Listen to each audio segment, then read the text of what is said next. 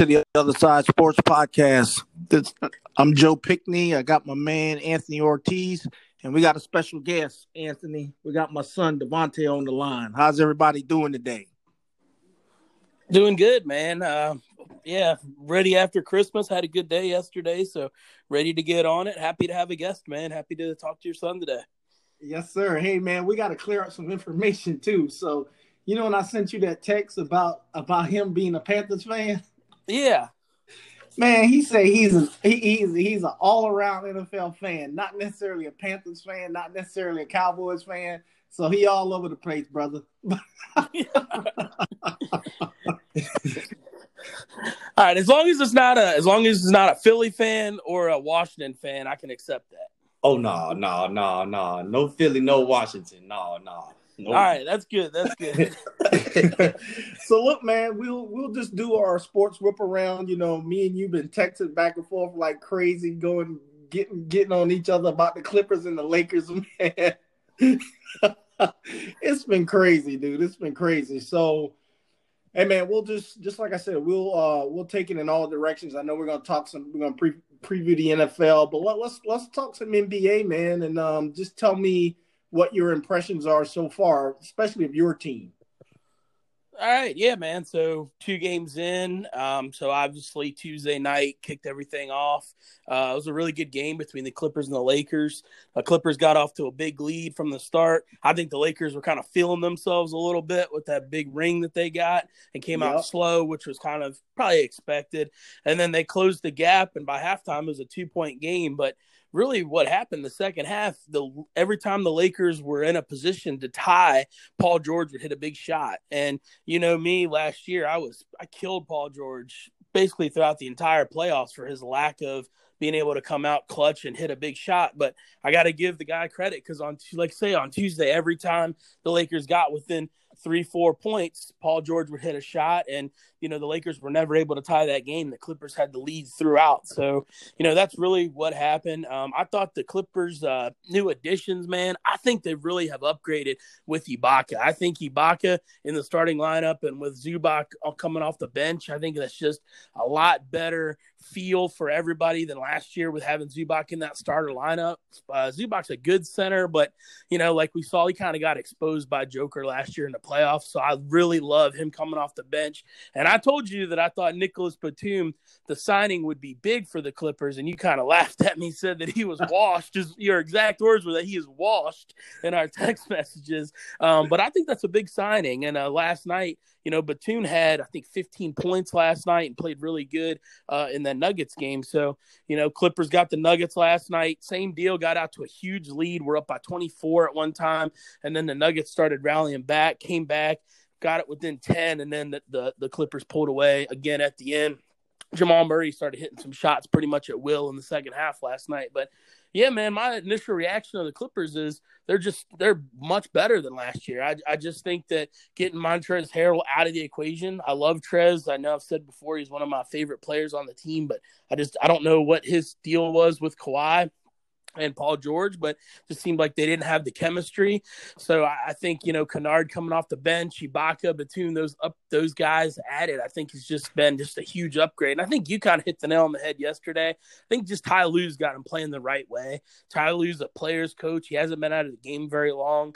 You know, he was a player not that long ago, coached in Cleveland, you know, coaches superstars, just knows what he's doing. So, man, I'm really, really high on the Clippers right now. And I don't know, man, I think they're the best team in the NBA, but still got a long way to go.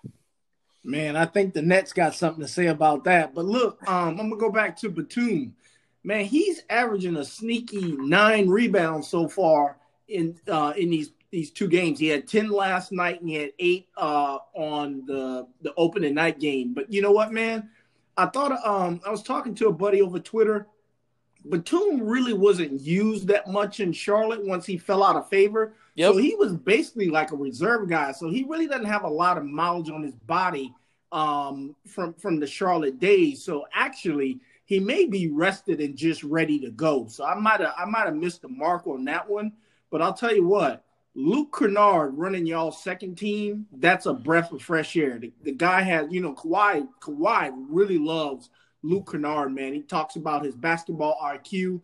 his way to really feel the game. And so that was a huge pickup for you guys too, man. So I genuinely, you know, I know me and you give each other crap. You know, we do the emoji wars and things of that nature. But I really like what I'm seeing out of what Ty Lue has, Chauncey Billups, in terms of the actions that they run.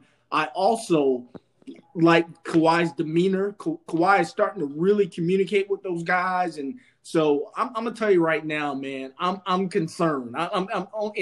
When I say I'm concerned, you know, obviously when we talked in the preseason, I thought the Lakers were heavy favorites, but right now my rankings after two games, I got the Nets 1, Clippers 2, Lakers 3. The Nets are just a juggernaut right now. And then, you know, they talked about defense with the Nets in terms of them not playing defense. Of course, it's two games. They're giving up a league low 97 points per game, and they're averaging a league high 126 points per game. So those three teams, to me, have kind of separated themselves, and it's going to be the battle for LA is truly on this year. I really think that, man.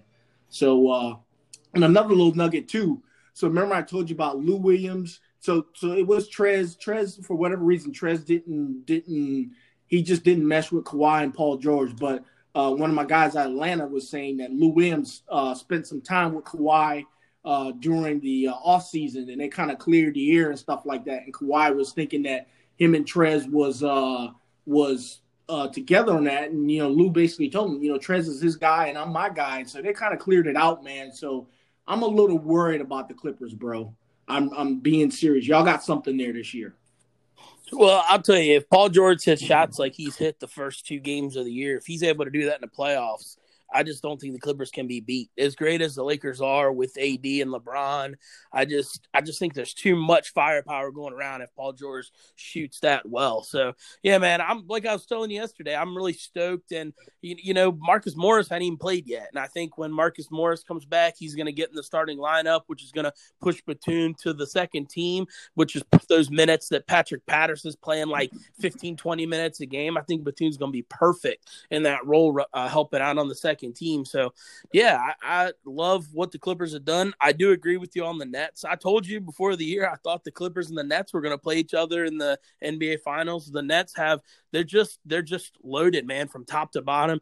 And what people, you know, you don't even think about is that second team with the Nets, with having LeVert and then having Dinwiddie coming out of there. I mean, it's just – they're really stacked all around. And then KD he's the best scorer in the world when he's healthy.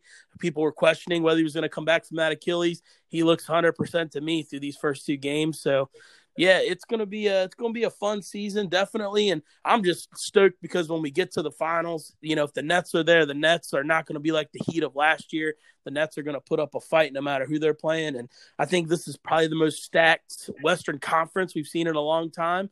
I think there's a lot of sleepers out in the West that I think we kind of talked about. So, and then the East, you know, with the Nets, and then you got Milwaukee and Philadelphia. I mean, it's going to be a fun NBA season, man. We're going to have a lot of fun with it this year. No doubt, Anthony. No doubt, man. And this is Devontae here, man. I just kind of wanted to the piggyback on some of the things that you were saying, man, about especially about Nick Batum. I know when I'm a Charlotte Hornets fan, man. So you know, I got to see a lot of him when he was playing, and not, you know, how I feel about how Charlotte used Batum. It was more so for a veteran presence. Especially towards the end of Steve Clifford's tenure. And then when Borrego came in, you know, that first year was just kind of like question mark. Like, what do we do? He's an extra body. And just like you said, they kind of used him as a reserve role. And then just to get that experience in there, that veteran presence for those young guys that they got in Charlotte. But I am glad that they shipped them out just to kind of start a transition to a newer time. And then not only give Charlotte a breath of fresh air, but to actually give Nicholas a breath of fresh air by him going to Los Angeles, man. So I really agree on what you said there. And I definitely think that's a good look for him being out there as well. Awesome, man. Awesome. As a Charlotte fan, what do you think about your rookie Ball after first performance? I know he didn't have a whole lot of points, but he didn't have any points, but I think he does a lot of other things on the floor as well. What do you think about him? Exactly. I think, you know, he his first game, he was just trying to show that he could play. He could show that he could play on that level. He could show that he can mesh with those guys. He wanted to show them that, yeah, I can give you what you guys want, but let me also show you what I can do. As far as him getting a rebound and tipping the ball to start a transition outlet, by slam dunk with Miles Bridges and things like that. So I like the way his IQ is, and I like the way that he takes control of the game. It was just really good for not only myself, but for him to see that ball go in on that first corner three he got, because now he realizes now that he can score. But I love LaMelo as a facilitator. I think he's a very high IQ young player. When you got a lot of these young guys coming in that just want to shoot, I feel as if he just wants to distribute the ball and just see the ball go in for his other teammates. So I like the pickup, man, and I like what we did not only in the draft, but I like what our approach to this season is as well as trying to push the pace, as trying to be like a high octane offense, because we have those guys in those positions that can do that. Now, I still think we're a big man away. I don't believe that we can get it done with Cody Zeller. I don't think Biyombo is a good backup. I mean, he's a good veteran presence in the locker room to kind of help those guys adjust. But, I think we need somebody solid that can give us at least, 12 to 14 points a game, and then maybe crash the boards, give us about 10 to 11 rebounds a game as well. And, that's kind of our problem now. But I love LaMelo. I love what he got going on, man. I'm glad we picked him up. Yeah, I agree, man. I like everything about him. And honestly, I think he's a better jump shooter, way better jump shooter than Lonzo is too. So I think he's a lot more skilled this far along than when Lonzo was a rookie for sure. Yep. All right, Joe, I got to get your thoughts now on your Lakers, man. You had to get my thoughts on the Clippers. So I know you were like pulling your whatever little bit of hair you got up there, you're pulling it out opening night because you were upset about that Clippers-Lakers game. So, what's your reaction to this Lakers team after two games? So I really like what I see what the plan is now. The one thing I love about Frank Vogel, just like everybody, he's tinkering. He's really, really tinkering, but I like what I saw. I like Schroeder being in the starting lineup. The only reason being, as a matter of fact, looks like they're going to be extending his contract here pretty soon. I think the news, I saw it on Lakers Twitter this morning, they're working on something. So looks like he's going to be there for a little bit of time. But I like what they're doing. They're just going to spread the ball. They're going to spread the ball around. And it looks like Vogel's, if he can help, it looks like he's going to keep LeBron at anywhere from 25 to possibly 30 minutes this first half of the year, which I feel like they can do. I like what they did with Marc Gasol a little bit in terms of actions for him. Obviously, defensively, they're going to be a little bit different. They don't have the rim protectors, but they were 35-0 in second chance points last night. They rebounded the heck out of the ball. I felt like they contained Luka. Luka's always going to get his, but Luka really didn't get his where, he got on one of those runs, like say he got on with the Clippers in that game where he won it for them. I like what I saw last night, Anthony. I really did. And Trez is just, dude, LeBron loves Trez, man. And they're putting Trez in a lot of what I would call positive predicaments with him. Seems like the Lakers are also looking at possibly bringing in Dwayne Dedmon for a workout and possibly interview with the team. So they could get another big man. But I was encouraged after last night's performance. Yeah, I would agree with you, man. I think the Lakers have improved. I know they lost, that first game to the Clippers, but it's one game. From what I've seen, I think they're improved from last year, which is scary because, they were head and shoulders the best team last year, really, in the NBA. But, I just think the addition of Schroeder and Harrell it's just huge for them. They're like the Clippers, like the Nets, when teams run their second team, there's really no fall off for the Lakers. They leave either AD or LeBron in there for that second team while the other one's getting a rest. And then, you got Harrell in there doing his thing, Caruso, and Schroeder's been starting, but he's still been getting a lot of time with the second team. So I just think top to bottom, they are loaded. I am concerned about their lack of of athleticism at the rim. I think not having JaVale McGee and Dwight Howard is going to affect them. I'm interested to see how they do when they play like a Denver, how a guy like Joker is able to be defended when there is no Dwight, when there is no JaVale, when there's no length there. So that's kind of going to be interesting for me. You kind of saw a little bit last night. Montrez, as much as I love him, you know, they threw Boba out on him, and Boba started manhandling him. Oh, man, yeah. It's just, yeah. You know, and I like Boba, but he's not anywhere near an offensive, you know, juggernaut as like a Joker or anything like that. So, you know, that just shouldn't – it's nothing against Trez. He's just undersized, man. He's like 6'9". Right. So, I mean, he just can't do – you know, he can't hold his own against them bigs under the block. So, the Lakers, to their credit, you know, Vogel's credit, Boba come in. I think he scored like 2 buckets back-to-back. They made an adjustment, and you know, he didn't really do much after that. But that's just the little sign of things that I would be just slightly concerned if I was a Lakers fan going forward when they're playing those bigs. But, yeah, I disagree with you on a little bit. I think Schroeder should run the second team. I just think that's the better fit for him. I think it would get him his more opportunities to shoot. It kind of looks like AD and LeBron are kind of backing off these first 2 games and letting Schroeder and do his thing. They're letting him do his thing, but they're not going to always do that. They're stars, so they're going to go out and they're going to want to take the game over. So I'd like to see Schroeder run that second team. So, you know, there's only so much ball to go around for that first team guy. So, but yeah, all in all, like you said, we're going to have a true battle of LA this year. And like I say, man, the West is absolutely stacked. They said on TV yesterday, in between games, I can't remember who said it, but they said really Oklahoma City is the only team in the West that probably doesn't feel that they can get into the playoffs or at least get into that play-in to try to make either the 7 or 8 seed. Every other team out West thinks they have a shot. And, you know, I told you, I thought Sacramento was going to be a team that's going to be, you know, might surprise some people and might squeak into the 8 seed as well. So just from top to bottom, man, the West, you know, the Suns have gotten so much better. Denver hasn't looked good to start, but Jamal Murray played horrible the first game. He played horrible the first half yesterday, and then he kind of came on. Jamal Murray's always been kind of a slow starter, so I look for Denver to be fine and be a good team. I just, man, it's going to be fun this year. I think the Lakers and the Clippers are the 2 best, but who knows, man, when it gets to playoff time, there's going to be a lot of good opponents out there, and, you know, one of them could still be shocked. I hope that doesn't happen. I want to see the Battle of LA in the finals. Yeah, man, and today they got some great games. Come on today. The biggest game I'm going to watch today is that Memphis and Atlanta Hawks, man. I've kind of fallen in love a little bit with the Atlanta Hawks in terms of what they're doing here, man. So I'm excited to see Ja versus Trae Young this afternoon. That game is going to be – that's going to be crazy, man. So I'm excited about that. But, yeah, man, all in all, man, NBA is great, brother. So – let's go to NFL, man. You take us where you need us to go.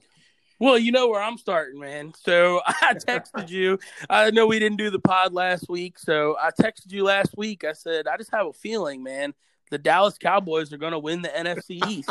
And you laughed at me, and I kind of laughed back at it because, you know, I just can't help it. I'm a pathetic freaking Cowboys fan that just has strung on every hope. And then lo and behold, what happens last week? Dallas wins an ugly win against San Francisco. Washington loses to the Seahawks, and now all of a sudden Dallas got a shot. If they take care of business tomorrow in Philadelphia and gets a little help from Carolina, you know, they're going to be tied with Washington going into the last week of the season. So, man, that's kind of where I want to start. Just to kind of recap a little bit of last week, man. You know, me and you have been saying it all year. Man, Tony Pollard, he's just better than Zeke at this point. Oh, yeah. In year, man. How explosive did Pollard look last week, and what did you kind of think about his performance? I thought he looked great.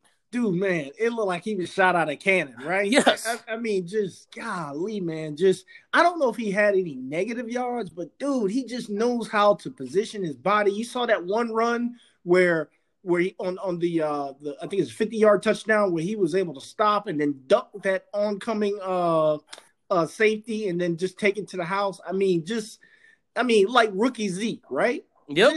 Just man, it's just that's why it just boggles my mind. What were the Cowboys thinking when they gave Zeke that freaking extension, man? You know? Yep. I. I agree 100%. And not to mention, Pollard had like 6 catches in the first half as well. We never see Zeke really catching the football and doing anything with it.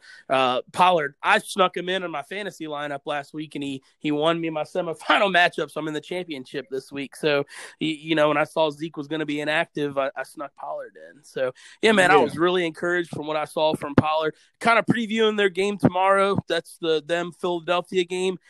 I'm obviously my heart are both rooting for Dallas, but I'll admit I am concerned about Jalen Hurts. Dallas's defense still didn't look that great against San Francisco yesterday. They're terrible. They got their last week. They got 4 turn takeaways. The Niners quarterback Nick Mullins was giving the ball up like crazy. He's not a very good quarterback, and I'm worried about Jalen Hurts more running the football than throwing it. To be honest, I think Dallas's secondary actually didn't look as bad last week because they finally are healthy. They got Diggs, they got Anthony Brown, they got Jordan Lewis. Everybody's they're all there now. Yeah, but it's the running game that's going to concern me tomorrow. Jalen Hurts, especially running with the football. So I think Dallas is going to win. I'm picking them to win, but I think it's going to be a really high scoring game. I think Dallas is going to have to score 30 to win. I think they can do it, man. Philadelphia does not have that defensive. Great defense in the past. Kyler picked them apart last week. So, yeah, man, I'm hoping we can squeeze out a win, and I think we're going to. I'm picking them this week. Yeah, man. Vontae, what you think about Dallas? You think they're going to get a win, or you think Philly? If Philly doesn't get started fast with Jalen just kind of just getting on the ground and running the ball, and if Dallas can not have any bonehead plays on defense, like just messed up coverages, not bracketing routes and things like that, we might have a chance, but we got to score. We got to score the ball. Anthony, he said we, man. He said that's we. That's what I like to hear. I like to hear we. Cowboy Nation right here, we. There you go, man. Yeah, I you know what? I hate to be the bearer of bad news, man, but I just don't trust this defense 2 weeks in a row. I'm sorry, man. Obviously, I want them to win, Anthony, but, man, and I hope I'm wrong, but I just feel like Jalen's going to be too much. And for whatever reason, that little pocket Hercules Boston Scott, for whatever reason, man, he gets up for our Cowboys, and he be popping off them 10, 12-yard runs, man. So I just, man, I hope I'm wrong, but I just see Philly really, really taking it to us, man. Yeah, I definitely hope you're wrong, too. But, even if Dallas doesn't win the division, I want them to win these last 2 games so they can have momentum going next year. And with Mike McCarthy going 4-0 down the stretch, I think we'll put a lot of momentum in their pocket going into next year. I know people are like, well, you should hope for the draft pick. I don't care about the draft pick, man. If you pick in the top 15 picks, you're going to get a good player as long as you scout right. I think that whole tank job that stuff's overrated, to be honest, unless you're trying to get a quarterback in the top 2 or 3 picks overall. I think really from 4 to 15, they're all pretty equal, and you're just going at a need, really. So I want to see Dallas win the game. I hope they can. So that'll kind of segue us into the second game. So Carolina and Washington, if Washington wins tomorrow, they basically have wrapped the NFC East up if they win tomorrow. I am going Carolina because of my heart, obviously. I want Carolina to win, but I do believe there's some turmoil going on in Washington. I live about an hour from the D.C. area, so I live around a lot of Washington fans around here, and I'm telling you, man, Dwayne Haskins, they should have cut him after last week. I know that's crazy to say because if Alex Smith doesn't play, who knows what they're starting at quarterback, but Dwayne Haskins is one of those guys that just being in that locker room, I don't want to use the word cancer because I hate to use that word, but he is, that type of figure in that locker room right now. I think there's a lot of turmoil, bad stuff going on in Washington, and I think they're going to, come out tomorrow and are going to lose to a pretty game Carolina team. Matt Rule has had Carolina play hard. That's one thing you can say about Carolina. They may not win a lot of games, but they play tough. So, I think the big thing for Washington is does Alex Smith play? That's a big question mark. And it sounds like Terry McLaurin is not going to play. And I'm just telling you, watching every Washington game I've watched this year, if they don't have Terry McLaurin, they don't have a whole lot of other weapons on offense. Gibson's questionable as well. So I'm going Carolina. I think it's going to be a sloppy game, but I'm going Carolina to win that one tomorrow. Hey, I'm going Carolina too. And part of the reason is, did you realize that this is the second COVID violation from Mr. Hackins? Yep. Yes, so, it is. And you notice I said Mr. Hackins because he's a hack, right? and I just think that the offensive line is through with this guy. And I just think that I just think he's lost the locker room. And like you said, and you still got the stuff with the owner and all his lawsuits from sexual harassment and all that stuff that came back up this week. I just think that Washington's primed to get, because you know Matt Rule, those Panthers play hard for Matt Rule. They do, man. So I got Carolina in the upset. What about you, Vontae? I have Carolina with the upset as well. But one weapon Washington does have when McLaurin is out is Logan Thomas, the converted quarterback from Vontae. Yes. He's really came on the past couple of weeks here. I've always been a fan of his since Vontae days. I just felt like, you know, he was just at the wrong time to be playing the quarterback position. But I'm glad he transformed into that tight end role well. You know, with everything going on in their locker room and just you know, that big distraction going on with their quarterback, I just feel like they're not going to get it done. Just like you guys are saying, Matt Rule does have Carolina playing hard. I believe also, too, that a lot of those players on Carolina's team buys into what he's trying to do. And next year it's going to be a really exciting time in Charlotte because I feel as if he's going to kind of really take control of what's going on. And, you know, we can kind of see some of the things that he was doing at Baylor, having the defense hitting hard, playing hard-nosed football. So it's exciting to see. But, yeah, I got Carolina in that one as well. Yeah. All right. Well, it sounds like we're all going Carolina, so that makes me happy for tomorrow. All right. So we got some games on today, actually. Brady's about to kick off here any minute, actually. They're a 1 o'clock kickoff. Oh, the GOAT. I've already kicked off. But I kind of want to talk – a lot of the games today are kind of mismatch games, but I do want to talk about the one tonight. We got Miami versus the Las Vegas Raiders tonight. The big game for Miami, man, because they are tied with the Ravens right now for that last wild card spot. It's crazy. We're talking about the NFC East at, you know, 7-9 going to win the division, and here out in the AFC we're probably going to have a 10-6, 11-5 either Miami or Baltimore team that's not going to make the playoffs. So, who you guys got tonight? Miami, Las Vegas. I got Las Vegas. For whatever reason, I think Gruden loves to be in the spoiler mode. People are really not expecting a lot from the Raiders, and for whatever reason, I just think that when you do that with the Raiders, I think they can come up and bite you. Although I have immense respect for Brian Flores and just what he has.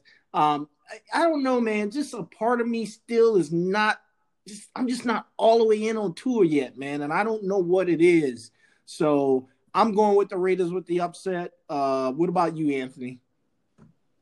Yeah, same, man. Unfortunately, I'm going to be rooting with my heart for the Dolphins because I love Brian Flores so much, and I really want Miami to make the playoffs, but I think they're 1 year away.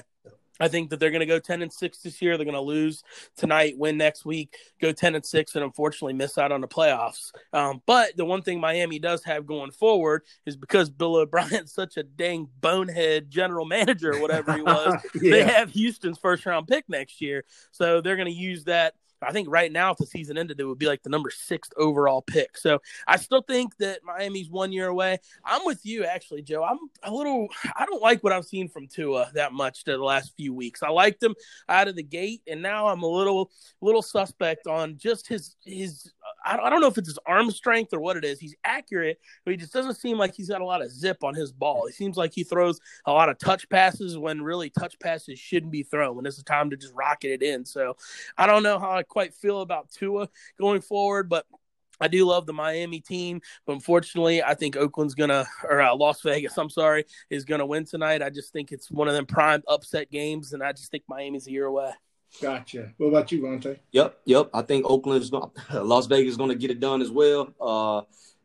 I'm a real big fan of Brian Flores. I love what he's done. I love how Miami kind of changed things around this season. It's really good to see. It's good for football too. It's good for the game.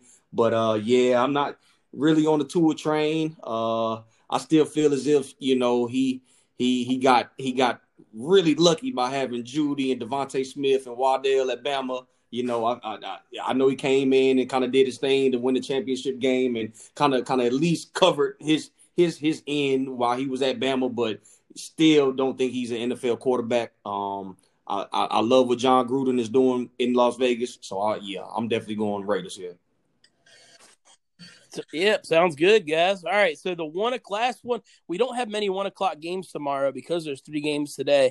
And to be honest, a lot of these 1:00 games tomorrow are not that great. There's a lot of just, you know, you got a good team versus a bad team or some bad teams playing. The only 1:00 game that really kind of stands out to me tomorrow that I kind of want to talk about was Indianapolis versus Pittsburgh.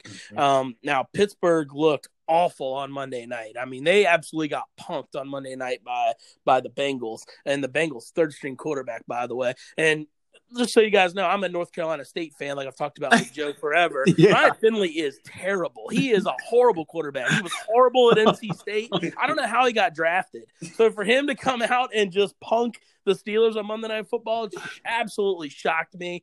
So I cannot pick Pittsburgh for the rest of the year to win anything. They look horrible. They've lost 3 games in a row. And my God, if you're going to make Ryan Finley look like that, I'm scared as to what Phillip Rivers is going to make you guys look tomorrow. I think Juju, the whole Juju dancing and the TikTok thing, that's just bad business, man. And I blame Mike Tomlin for that. Mike Tomlin should have put his foot down weeks ago, whether they're winning or not, and said, man, this isn't something you do. So Mike Tomlin, I love Mike Tomlin a lot, but that's his fault, man. He lets people get away with too much. He did the same thing with Antonio Brown and Le'Veon Bell. Now he's doing it with Juju. So for that, I think the Steelers are a very flawed team. I do not think they're going to win tomorrow. I got Indy winning. And to be honest, if they lose tomorrow and Cleveland wins, Cleveland plays the Jets, so I definitely expect Cleveland to win, then all of a sudden they're playing each other week 17 for the division, you know, crown. So Pittsburgh could be 11-0 and then turn around, lose their last 5 and not even win the division. So that's what I think is going to happen, and then I think they're going to get bounced in the first round. I don't believe in Pittsburgh anymore. Hey, man, you know me. I'm about to do my Lee Corso. Colts, big. Yeah, that's all I got to say. Colts big. What about you, Monte? I'm going Indy. here. Indy done won what, 4 of the last 5, 5 of the last 6. Yeah, it's a done deal. That was an embarrassing game by Pittsburgh. Philly, Indy's, man. Shoot, man, they're rolling. So yeah, I got Indy going in this. All right, and then kind of the big matchup for the 4:30 tomorrow. It was the big matchup for me is Dallas and Philly, but the big matchup for the rest of the nation is Rams and Seahawks. So pretty much whoever wins this game tomorrow is, in all intents and purposes, they're going to win the NFC West. So who you guys got? Rams, Seahawks tomorrow in Seattle. Go ahead, Vontae. I'm going to go with Pete and the boys, man. You know, I not really too sold on Jared Goff. I love Sean McVay as a head coach. I love their defense. Their defense has been playing lights out. But nah, you know, Russell, man, I feel like before week 3 of the season, I felt like Russell Wilson was the MVP of the NFL. I mean, now it might be a little different, but, you know, I definitely like Seattle going into this one and winning the NFC West as well. Who do you have, Anthony? I'll tell you, man, this one really is a toss-up for me. I believe that Seattle is very flawed on defense, and that's what worries me about picking them. I watched them play Washington last week, and on offense, they did okay. Washington's got a really good defense. So, but on defense, Seattle was making, at times, Haskins look decent. Haskins had the best game of his career, which isn't saying much because he threw for like 250 yards, but that's like the best game of his career against Seattle. So I'm worried about Seattle's defense, but with that being said, man, the Rams laid that egg to the Jets last week. I mean, my God, you can't come back and lose embarrassing loss to the Jets and then come back and win your division the next week. I think they're going to come out hard because I think they were embarrassed about how they played versus the Jets last week. But I got to pick Seattle. In Seattle, and with that embarrassing loss the Rams had, I'm going Seattle. I'm going Rams. I think Sean McVay is going to reprogram Jared Goff because, you know, the jig is that he tells him everything and, you know, he tells him the whole game plan. So I think he's going to reprogram Jared Goff, and I think Aaron Donald and the boys will have some professional pride. I think they'll be pissed off, and I think that secondary of the Rams – with Jalen Ramsey leading the way. I just think they'll get it done. It's going to be obviously close. Seattle always plays a close game, and I just think that the Rams will prevail, man. All right, sounds good. And then our last game, kind of the week that's, you know, the Monday night game is a Buffalo-New England matchup that, you know, doesn't really excite a whole lot of people. But Sunday night, we got a really good matchup, the Tennessee Titans and the Green Bay Packers. I'm going with Tennessee in that one. I do not believe the Packers can stop Derrick Henry. I think Derrick Henry is going to have a monster game tomorrow night. And I got to be honest, I really hope that he does not have a monster game because in my fantasy championship this weekend, the other guy's got Derrick Henry. So I really hope I'm wrong about this, but I just have this feeling. All the NFC teams that are up there flawed. The NFC, this is the first year in a long time that we do not really have a clear-cut favorite in the NFC. And I think one of the flaws on Green Bay is their run defense, and I think it's going to get exposed tomorrow. I think it's going to be a fairly close game because Aaron Rodgers will still do his thing, but ultimately I think Derrick Henry is just going to be too much for him. Go ahead, Devontae. Yep, I agree with you, Anthony, there. And then just a little stat for you. I know you said that Green Bay's defense is really trash, and they are. They've allowed 114 running yards the past 5 games. And, you know, Derrick Henry, monster. So I expect for him to at least get a $145 on the ground with 2 tuds. And, yeah, man, I got Tennessee winning that one right there. Vrabel and the boys. Hey, what you think, Jeff? I got Tennessee also. And get this right here. You know, one of the things that you know how Derrick Henry's been doing just those vicious stiff arms, man. Yes, I think what's if you look now, instead of defenders coming right at him, it's almost like they are kind of trying to hold up and kind of time to get his waist or whatever. And I think what's happening is he's getting so much doggone momentum now that it doesn't even matter. So I really think that I just think this guy's going to run all over the Packers, man. I really do. And I love Vrabel, man. This guy is one of the best coaches that the NFL has, man. So I think Tennessee will win going away, if you ask me. Yeah, I agree with you. I just think at the end of the game, Henry's just going to be too much, man. I think he's just going to be, you know, he's going to keep the ball at Rodgers' hand, and it might get ugly. It really might. All right, a couple questions that I got for you guys. I kind of want to talk about. We're getting here close to the end of the season here. NFC. The NFC, man, all these contenders, like I kind of alluded up before. So you got the Saints. We saw them play yesterday. You got the Packers got kind of flawed. You got a lot of flawed teams out here in the NFC. Seattle with their defense. Who is going to come out of this NFC and go to the Super Bowl? What are you guys thinking? Because, to be honest, man, I don't have any clue. I can tell you, I got the Saints. I just think Alvin Kamara is in another – he's at another level right now. I think with Taysom Hill, he's still that secret weapon. And I think, believe it or not, the rest that Drew Brees – because Drew Brees normally fades towards the end of the year because he plays so much and he's throwing the ball so much. I think Drew Brees is rested. I'm not saying that by any means he's as sharp as he used to be, but I think he'll have just enough – and their defense can turn it on and turn it off. I know they were a sieve yesterday, but it was just one of those shootout type of games. But I got the Saints, man, especially if they have, even though there's no fans, I think just the mystique of being in that doggone Superdome, I have the Saints. Who do you have, Monte? I had the Saints as well coming out the NFC. I've actually been saying all season that New Orleans was going to come out for the NFC. Too much firepower, you know. Drew went down. It kind of, you know, raised a little bit of questions, but Taysom Hill stepped in perfectly. I mean, we've already seen what he could do. We've already seen what he can do. And, yeah, then you got Jameis as well, you know. So I just – I just feel as if, you know, New Orleans is just that solid pick. Green Bay has shown me glimpses just purely off their offense with Rodgers and Devontae Adams. You know, just that connection I feel like is peanut butter and jelly. It's just too smooth. You can't really do nothing with it. But I really like New Orleans coming out of the NFC. Yep.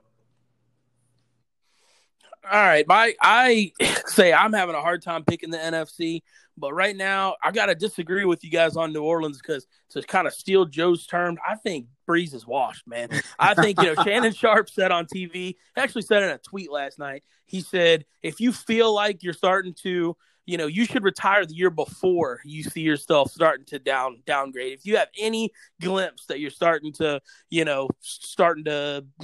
that wall, you should retire the year before. And I think Breeze is just, I think he hung on one year too late. I actually think the Saints are better with Taysom Hill at quarterback. I know that's crazy, and people are like, what the heck are you talking about? But they can run the read option with Kamara, and I think that Hill just has that. He just has a lot more arm strength right now. Breeze, his balls flutter. He looks like Peyton Manning at the end of his career, throwing them ducks out there. It's just what I see for me. So I just, I'm going to have to go with Green Bay because I think in the playoffs, you're going to have to go head-to-head. It's got to be quarterback, mano-a-mano in the NFC because all the teams have flawed defenses, really. So I got to take the best quarterback, and I think in the NFC, the best quarterback right now is Aaron Rodgers. So I'm going with Green Bay to win the NFC. Now, AFC, speak to the AFC for you guys. Obviously, the Chiefs are the top pick. You know, we're all going to say the Chiefs. Who in the AFC has the best chance of beating the Chiefs? Because I saw a couple teams last week that I really believe have a shot to beat the Chiefs in the playoffs. Who do you guys think has the best shot? Go ahead, D. Indy, Tennessee are my top two right now. Indy and Tennessee are my top two. Okay, what do you think, Joe? I think the Titans, man. I think the Titans, ground and pound, man. Because Tannehill, for whatever reason, he can get sneaky hot. You know what I'm saying? He can get sneaky hot, and you got A.J. Brown. I forgot the other receiver that they have, but he can get sneaky. Corey Davis. So he can get sneaky hot, but I just like the way they can ground and pound, man. So I'm going to say Titans. What about you? All right, so this is interesting here. I've been thinking about this one a lot. I think the team that matches up the best with Kansas City is the Cleveland Browns.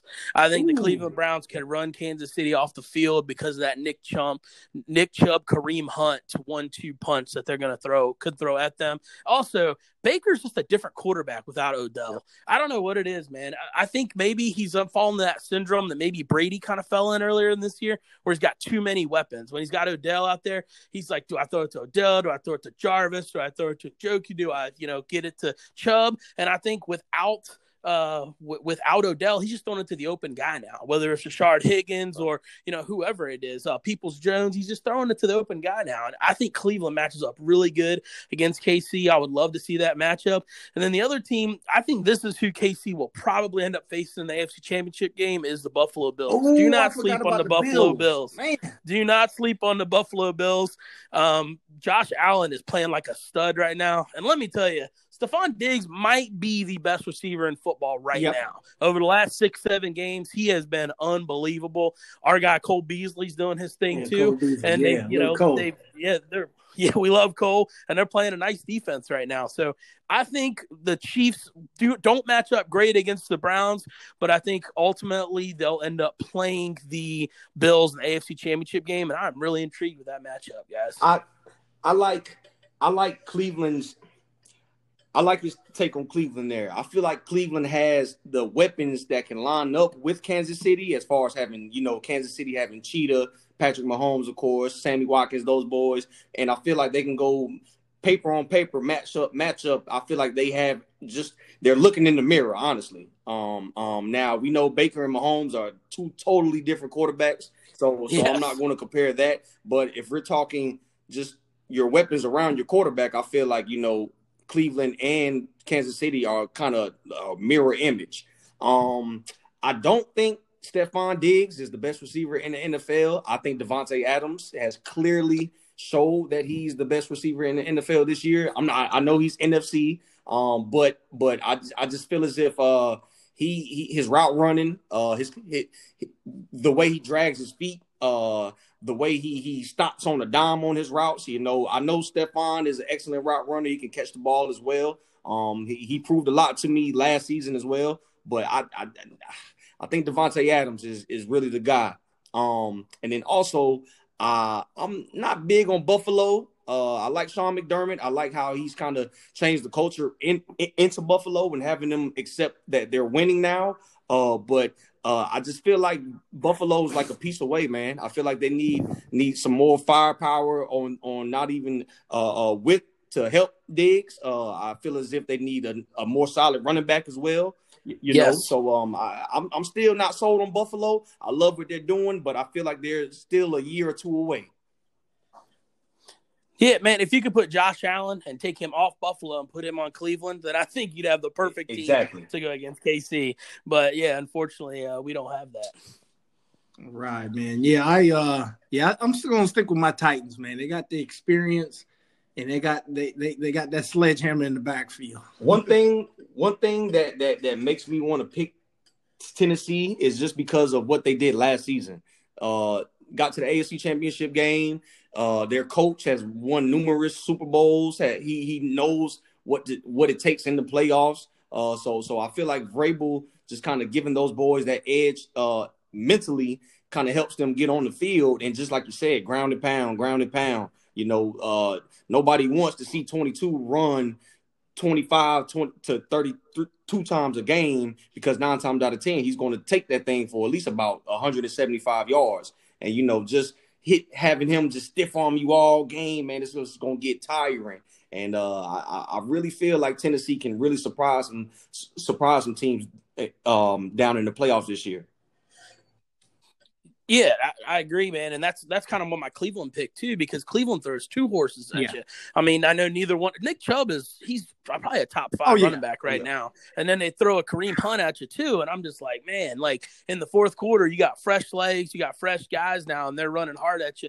I think if they get that running game going, they could beat somebody good in the playoffs. And it's crazy to think we're talking about the Cleveland Browns, you know, beating somebody in a playoff game. Because, you know, my whole life has been Cleveland just being horrible. So, yeah, it's going to be an interesting year. And I think, you know, Joe alluded to something earlier, no fans in the stands. How that's going to play out in the playoffs, I think, is something that is going to be really intriguing to watch as well. Another thing before we wrap on this, but the only thing about Kansas City is they can take it to another 2 gears in a moment, kind of like that Golden State Warriors style, you know? So you just got to be a little leery on that. Yeah, I mean, they were on the ropes last year. Who was that? Houston, they had them on the ropes last year, 28-3, and then all of a sudden, not even halftime yet, and they had, you know, taken the lead back. So, yeah, you're right, man. They can kick it into that other gear anytime they want. I think they're clearly the best team, but, you know, I'm hoping that we got some other teams that are able to at least challenge them just for some good TV, and I think we will. Absolutely, man. Absolutely. So last year, we're going to talk about, unless you guys got anything else on your mind, mainly for both of you guys, since we are all Cowboy fans now. Joe, how we not have any Pro Bowlers, man? No Cowboys made the Pro Bowl. So that kind of, man, that like crushed me. So I thought that there were some guys that definitely got snubbed. Evan Ingram making the Pro Bowl, by the way, is like laughable. He has 1 touchdown this year. So I don't know how the hell he made it. I thought my guy Dalton Schultz, who I told you I'm driving the Dalton Schultz bandwagon from here for the rest of the year. I thought he should have made the Pro Bowl. I think that he would have been an alternate, but I could not believe that's the first time since like 1995 no Cowboys Pro Bowlers, man. It's embarrassing. You know what though? I actually like that this time though. I really do, because what that really does is that actually, and the reason why I like it is this. One thing Jerry Jones and Steven would always kind of tout, especially in their little local interviews, were Pro Bowlers. You know what I'm saying? And maybe now this will really allow Jerry, although I don't think it will, be able to honestly take a look at the roster and look at what he has. You know what I'm saying? I hope it does. I think the closest person that I thought was a Pro Bowler was Alden Smith. You know, felt like he made a big impact on the defense, even though it was horrible. and maybe D-Law, because D-Law has some good tape out there. But, yeah, sneaky Dalton Schultz, I felt like. And believe it or not, if you look at Amari Cooper's numbers, I know we don't necessarily like him, but he got some Pro Bowl numbers too. So, yeah, they might have got snubbed, but in the all, I think it's going to be better for us going into next year. Yeah, I agree. I mean, it was definitely a nice, kick in the pants for them that they don't have any Pro Bowlers. But I think the whole Pro Bowl process needs to be completely reexamined. Evan Ingram, like I say, man, making it with one touchdown is crazy. Chase Young made the Pro Bowl. I know Chase Young had a great game a couple weeks ago, and everybody, flashed it. He's got 5 sacks this year, so it ain't like Chase Young has been an absolute monster all year, because he's not. Yeah. He's not. So. Yeah, they need to revamp this thing, man. I don't like the way they vote for it now. I think the fans vote, and that's probably not the best thing to do. You should have the players. Exactly, man. Exactly. Yeah, exactly. Going more so for the name instead of the stats or what they done on the field, Exactly.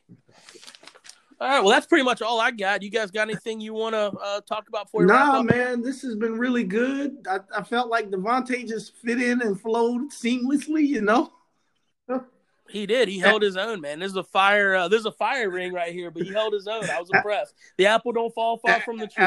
Absolutely, man. Absolutely. It was a little quiet in NASCAR. I mostly saw where it's kind of like the countdown to Daytona. I'll tell you this though, man. I'm looking for a big year out of Hendrick Motorsports. I know I keep telling you that, but I'm looking for a big year out of Chase and Larson, man. I really am. It's just something about Chase, man. Yeah, you're right. I think I told you the last pod. I think Chase has to go win 5 to 6 races this year, or he had a bad year. That's pretty much the way I am with him. Like, he's got to go out and have a great year this year. I think Larson's going to struggle a little bit to start. He's been out of a cup car for almost a year now, so I think you got to give him a little bit of time. He's on a whole new team. You're going to have to give him some time to gel. But when it comes to your boy Chase, man, he's got to start.